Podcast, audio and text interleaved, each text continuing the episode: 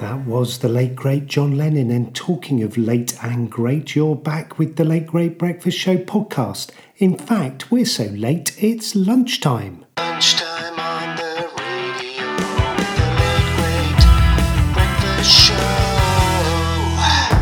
That's right, we're here seeing you through lockdown broadcasting from somewhere in the south of England. You join us for our weekly catch up when we look at something truly wonderful. One, one, wonderful.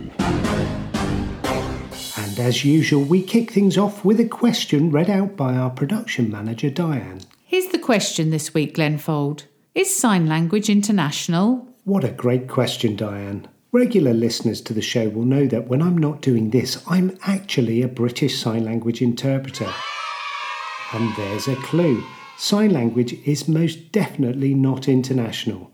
As the title suggests, there is British Sign Language, there is American Sign Language. In France, they have Langue de Signes Française, and in Germany, Deutsche Gebärdensprache.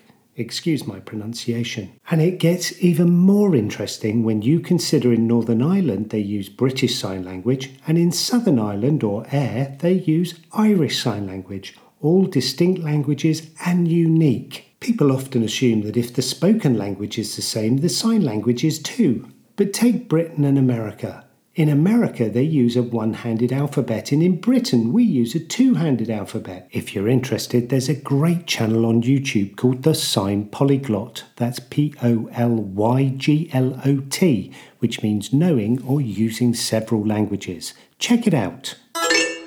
That's it for this special podcast when we looked at something truly wonderful. One, one, wonderful.